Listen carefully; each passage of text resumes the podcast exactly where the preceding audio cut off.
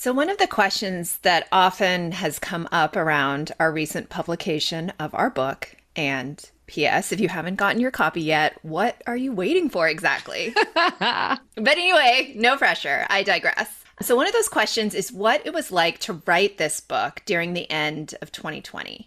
And one of the things that always sticks out to me when thinking about that question is that the problems, the racism, the treatment of non white people in this country that we wrote about in great detail throughout that book didn't get fixed in 2020, nor has it gotten fixed in 2021. In fact, every single chapter that we wrote in the second and third sections of our book has reoccurred numerous times over since we wrote the book. That is to say, we're not in some post racial world here. And we didn't fix racism because people suddenly realized that it was still happening sometime in the summer of 2020. Right? So true. And our next guest knows that all too well. Tamara Winfrey Harris wrote The Sisters Are All Right in 2015. And she just released a second edition to the book this year. And that's not because racism is over or that we figured out intersectional feminism or that we're even all on the same page. If you've listened to this show ever before, you know that that is not the case at all. So, the second edition includes so much more information about the stereotypes and experiences of Black women in America, what we need to know when it comes to intersectional feminism, interracial friendships, and really just coexisting with and respecting everyone, period. It is a book not just for Black women, but for everybody to read to understand this very significant portion of our country's population. And in the end, the sisters are all right.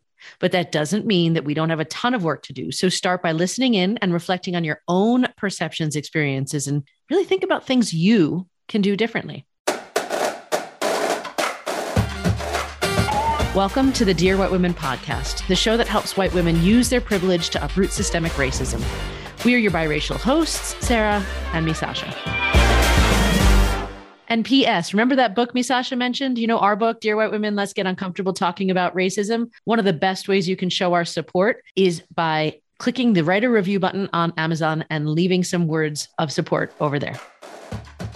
Tamara, we're so excited to talk to you. Would you please introduce yourself for our audience? I am Tamara Winfrey Harris, and I'm a writer who focuses on the intersection of race and gender. And I am the author of Dear Black Girl Letters from Your Sisters on Stepping into Your Power, which came out earlier this year, and The Sisters Are All Right Changing the Broken Narrative of Black Women in America, the second edition of which came out on August 12th. Oh, amazing. so, a lot of focus on Black womanhood and Black girls and we've talked about these stereotypes on the show before, but one of the things, especially in the re upped version of your book, you really talk about is some of the stereotypes that society has of Black women. You know, the servile mammy, mm-hmm. the angry sapphire, the lascivious Jezebel, could we revisit them for our listeners' sake? And can we talk also about current day examples of how these stereotypes are showing up in our real world so we can sort of level set the playing field for everyone listening? Definitely. So there are four core stereotypes of Black women that I certainly did not come up with. Other people have written uh, better than I have about them.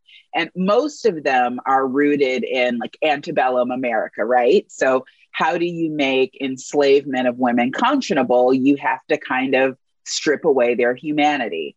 So, this idea of Black women as hypersexual, so Jezebel, arose because you know you have to be able to justify using women to breed new human property right rape them the idea of black women is somehow like harder and more masculine and more resilient sort of like beasts of burden kind of arose because if you're working black women and working them alongside men and you're using them to do hard work, you know, you can't think of them as, you know, many people thought of white women at the time as being like pure and delicate and in need of protection, which was also sexist, I should point out. And then there's the idea that, you know, Black women are born to serve, which is kind of with no needs or desires of their own, which was the mammy stereotype, because, you know, Black women were to care for other people's families while not caring for their own. So if their husbands were killed or sold away or their children. And then in about the, the middle of the 20th century, mid 60s, the Moynihan Report was released by the government. Um, and the takeaway from that in the same year, like this is before the Civil Rights Act passed. So my paternal grandparents in Mississippi still couldn't vote. That's a report that said, you know, the real problem with the Black community is that Black women are the heads of households and that Black men aren't in their rightful place as the heads of households. And so those four stereotypes have shaped, you know, how the government sees Black women, how the healthcare system sees Black women, how employers are potential partners, all of that, even to this day. So when you t- look at an issue like healthcare and you look at high rates of infant and maternal mortality, and you see that some of the issues are because doctors don't listen to Black women when they say they're sick and they need help because there's this idea that we're strong and we can survive any kind of physical and mental pain. There's an idea, you know, our motherhood doesn't have this gauzy sanctity that sometimes white motherhood has. So, you know, our babies are not precious and our motherhood isn't precious. Sometimes, you know, Black mothers who are single are denigrated because they must have chased their partners away. So, those same stereotypes that were kind of forged by people who hated us and needed us to be grease for the you know country's economic engine have then colored how people continue to see us 400 years later. When i was reading this book how you broke those stereotypes out was so helpful, I think, and especially just now how you've been talking about the evolution of them, because I think a lot of what is lost is the history of, you know, how these came about, because people sort of blindly accept what has been always told to them or what we didn't learn in school, let's say. I want to talk to you a little bit about the second edition too, because, you know, you mentioned that it just came out and I also loved how you framed why you wrote the second edition. So I was wondering if you could talk about that a little bit, because I think it talks to those stereotypes that you just mentioned, some of the very current evolutions of those, like blackfishing, digital blackface. And then, of course, I was thinking about Megan Thee Stallion and Cardi B from last summer. So, you know, I wanted to write a new edition because so much has changed for women and for Black women over the last six years. And we have our first Black biracial woman as vice president of the United States. Like, that's a huge deal. But even as the Rihanna's a billionaire, woo! So, even as these wonderful things are happening, you know, there's still like better does not mean perfect and it doesn't mean free, right? So, you know, you look at something like Kamala Harris being in the White House, but then you also look at how the media talks about her sometimes. And it is, she slept her way to the top. So Jezebel, she's too aggressive when she's on the Senate floor or when she was debating Joe Biden. Or you look at the fact that people weren't really interested in her as the Democratic nominee herself. But when Joe Biden got the nomination, everyone was like, you know what would be great? as a sidekick to the white man who we've chosen to be our nominee, a black woman. So someone go get Stacey Abrams or Kamala Harris. So, you know, that has followed along. And then you look at the way people view like Megan Thee Stallion and Cardi B. And part of it is just plain sexism because, you know, women are never allowed to be as sexually free as men are. But then you have that added layer of you know, Black women positioned as being especially hypersexual, and then Cardi and Megan being held up as, see, they are what we said they were. I want to pause and sort of ask, certainly our listeners, just to think about how these stereotypes might have played out in their own perceptions of the Black women in our communities. Because what I love is how you conclude that you are not those stereotypes or not just them, right? And that Black women are all and none of these things. And I think you wrote this beautiful line Black women are humans with all the complexity that that implies. Black women have facets like diamonds. The trouble is the people who refuse to see us sparkling. And I think the way that you described the idea of telling stories about ourselves to ourselves, you know, I think there's some element of shared experience. Misasha and I both being biracial, Japanese, daughters of immigrants, and then a daughter also of a white parent each, you know, that shared history or the shared experiences and telling stories within our communities is really powerful. And I also noticed when you talk about connecting with ancestors and drawing inspiration from the women who came before us and how that actually plays a tremendous part. And this was the shocking part to me why 67% of Black women say they have high self esteem, which is in stark contrast with like what you said was 41% of average or thin sized white women have high self esteem. So I guess when I thought about all of this in context and this idea of connection with each other and with our ancestry and how that might play a part in how we see ourselves. And that's why it leads to my next question. Because there's a great quote from a woman named Jessica that you reference in your book. And it says, if I don't speak up for someone who has accessibility needs, then that can also impact my freedom. People will see that we're allowing for violence to be done against those most marginalized groups, and they'll just continue to notch it up until it comes to our door. We have to be vocal about the ills that are happening to our most marginalized people. And so, what would you want to say, for example, to white women and how they can best support Black women? And do you also think white women can be allies? They can be. They definitely can be. I think the first part is, you know, whenever you talk about feminism, everyone wants to go to, we're all women. So let's just focus on how we're all women and just don't talk about those other things that separate us. But the problem is, then that requires Black women and Latinx women and Asian women and Native women to check part of themselves at the door. So we're all affected by sexism, but it affects us differently based on our intersecting identities. So we can start with our commonality, but we have to move with to our unique stories. So the first step to anyone that wants to be an ally to Black women is to listen to us and listen to us when we talk about our lived reality and to let go of the biases that you've kind of been fed over time, the lies that you've been fed over time, and listen to us when we talk about what's really happening something just popped in my mind. Like, I'd love to talk to Kamala Harris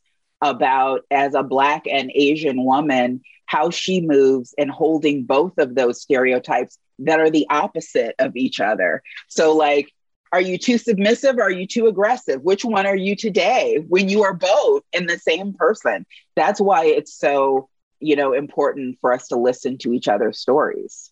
And we talk about that all the time about the importance of listening to the stories because I think in various iterations of our identities, also, Misasha and I have been told or expected to be the submissive Asian person, or like, oh, you're a very outspoken woman, considering that you're a woman, or these sorts of things. And I wonder, you know, with this idea of intersectionality, because Misasha and I have been coming into corporations and discussing this idea recently how do we help people understand the experience of being told you are a certain thing so that we don't keep doing that to other people? I think, you know, I think it's important for allies to think about how it feels for someone to tell you who you are, especially if that doesn't feel like who you actually are.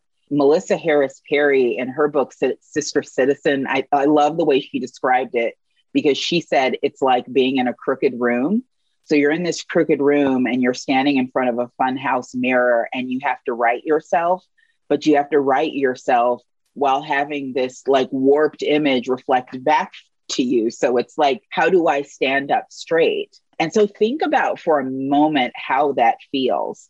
Think about always having someone tell you who you are not listen to who you are and having that who you are always be positioned as negative. And I think that's an experience that all women and all potential allies need to sit in if they want to be supportive of Black women. And to not minimize that because there have been a few recent over the last few years, like there have been roundtables of actresses where, you know, a Black actress talks about, I believe it was Viola Davis in one of those roundtables, and she talked about being viewed as not attractive in Hollywood. And there was a, you know, white actress that swooped in to say, no, you're beautiful. Don't feel that way about yourself. Don't, you know, we have to let ourselves sit in the mess and sit in the mess that America has created for us and listen and be supportive and not be quick to step on it and be defensive and try to erase it, but really understand what the long term effects are. Yeah, I like that a lot because we talk about we need to listen, right? We have to take slow down our society enough that we can take time to actually remember that every single person is an individual and we are not much as it's convenient for government statistics or whatever we are not to be swept up into these groupings that are basically artificially created at the end of the day. Yes. But I liked what you said in particular about because I've seen some conversations on social media being like, can white people truly be allies? And what does that role look like? And I think one of the things you just said was, and I know white women can be, but when we talk about, you know, you just said like, slow down, listen, don't step on it. What are other things that, aside from listening, that people can do differently? Well, first of all, what you don't get to do is claim yourself as an ally.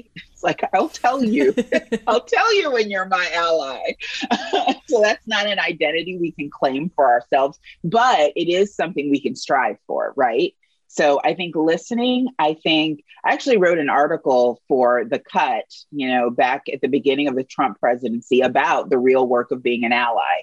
And so I talked to people who considered themselves allies to ask them what was allyship. And they said, you know, the first thing is educating yourself, which is what we've been talking about. You have to understand what it feels like to move through the world as a person who is other, you know, positioned as other, to listen and then realize that you've been conditioned not to believe uh, marginalized people when they talk about their own experiences. So you have to do the work of learning to believe people when they, Black women, when we talk about our actual experiences, realize that there's a cost to allyship. So determining what it is that you might have to lose. You know, some of the allies that I talked to, in particular men, which I thought was interesting, said, I've lost the camaraderie of being with other men because they said, I'm the guy that won't let the sexist joke about women pass. And that takes away some of the camaraderie because that's part of life in patriarchy. So I think those are two really, really important parts of allyship.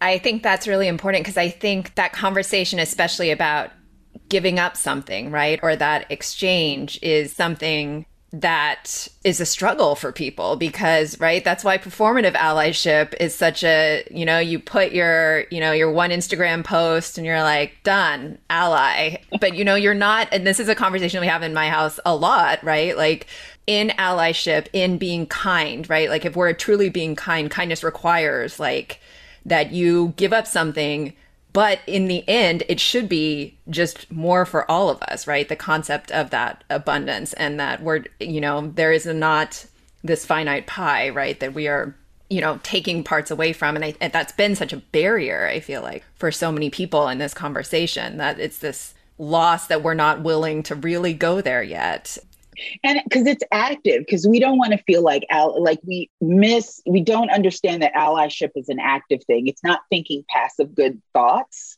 or like behold my safety pin. Like it's actually doing the work and speaking up and it's hard to be uncomfortable. It's hard to be the person who says no that's not right. Don't say that about black women. Don't say that about trans people it's hard to be that person in your friend group and in your family. And that's why there, you know, even though many people say they are allies, there are far fewer people who are actually allies. I love that you just said that because we just launched a merchandise store with the launch of the book. And one of the tank tops is allyship is a verb. Yes. Because it's like it is, it's this action. And we've been talking, especially heading into the holiday season, about this idea that like we can speak up when that racist uncle says something at the holiday table and makes an off color joke or an inappropriate comment, we can interrupt with, What do you mean by that? Like, that is what it takes to risk our social capital, for example, as one way that it might be a risky thing. But it's not really because it's standing up for fellow humans and it's what the right thing is.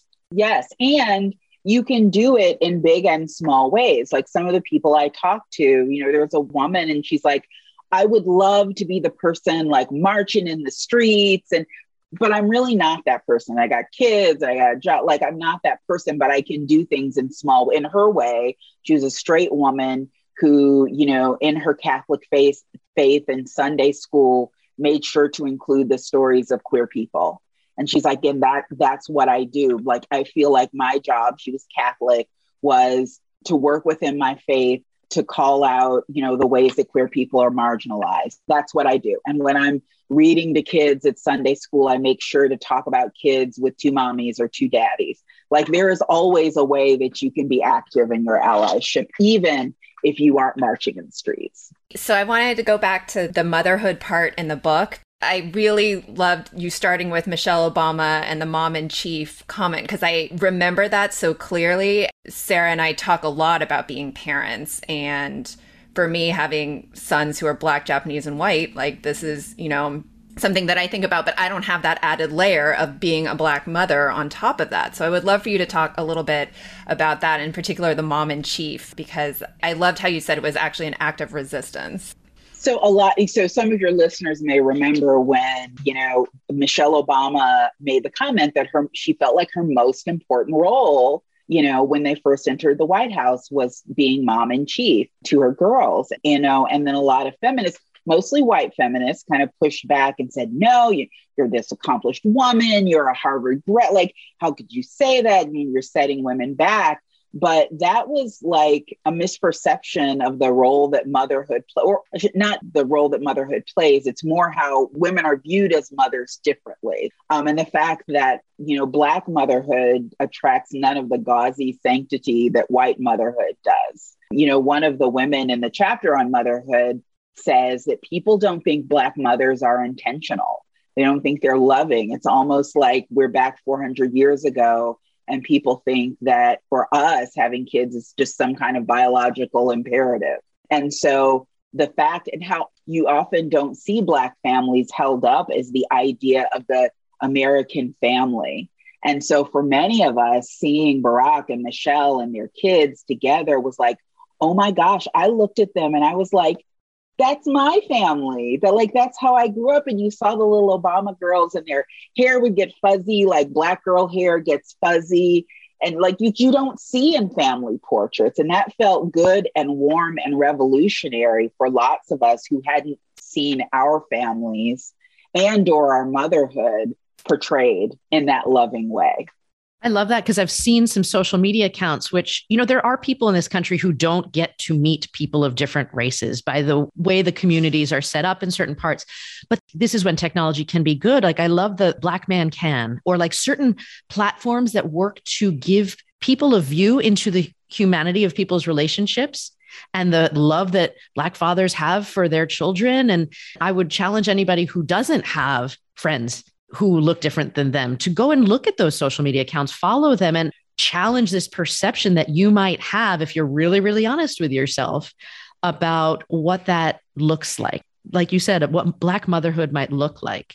And just a plug for a friend of ours, like Shanisha Boswell, has the Black Moms blog, which was revolutionary when she started it because, as she said, motherhood has for so long also been centered on white motherhood and not really telling the stories of Black motherhood, too there's a, a, good friend of mine, Deesha Philyaw, wrote this wonderful article for Bitch magazine many years ago, but I still recommend it and still read it. I, it was called Ain't I a Mommy?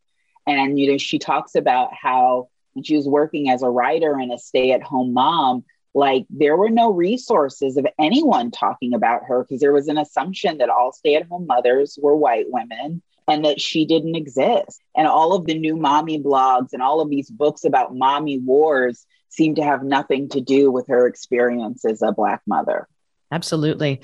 You know, on this line of this idea of relationships, and I wonder what your thoughts were about interracial friendships, female friendships in particular, because I still remember in one of our neighborhood conversations where we were talking about race, one of the black women said, Look, I do all the things. I'm at my kids' school, I'm on the PTA, I run the Girl Scouts, I do all the things, but I'm not invited to the book clubs. I'm not invited to these events that are happening in our predominantly white community. It's like I'm seen as a little bit more invisible, even though I'm doing all the nice, smiley, happy things.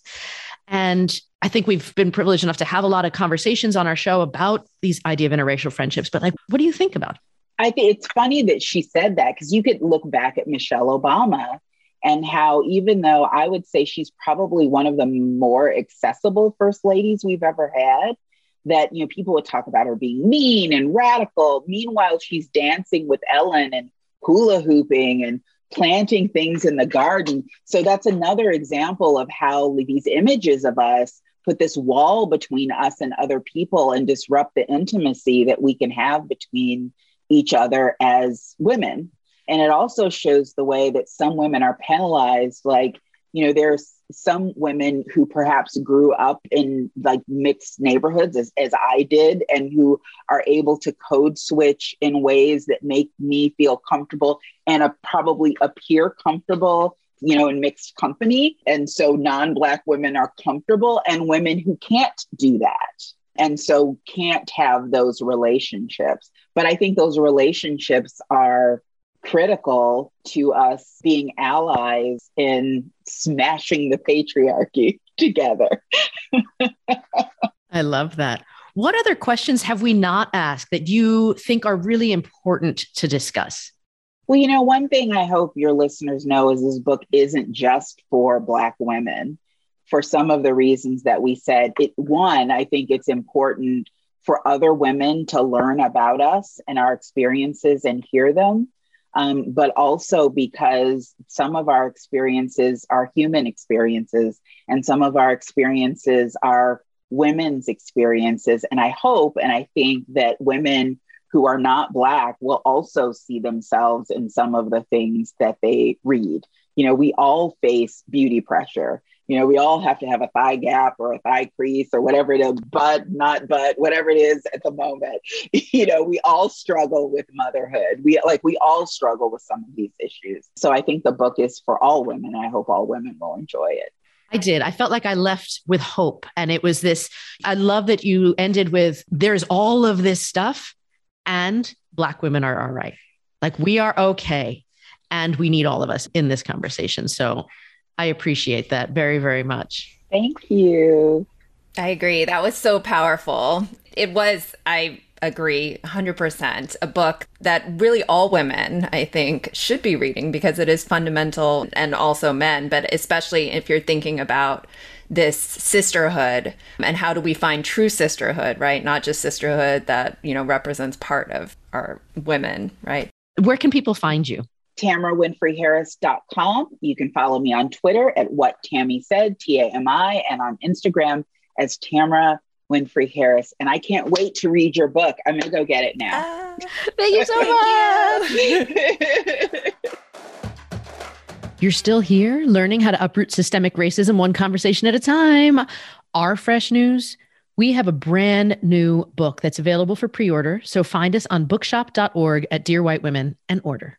And then make sure you follow the Dear White Women podcast on Apple Podcasts, Spotify, or Google Podcasts so you can keep getting the newest episodes each Wednesday. And don't forget to rate and review us as you share our show with your friends. Follow us on Instagram at Dear White Women Podcast and Twitter at DWW Podcast. And if you love us, support our Patreon or look for ways you can bring us into your place of employment or circle of influence for a talk or ask us about our webinars and consulting work. Thanks for being here.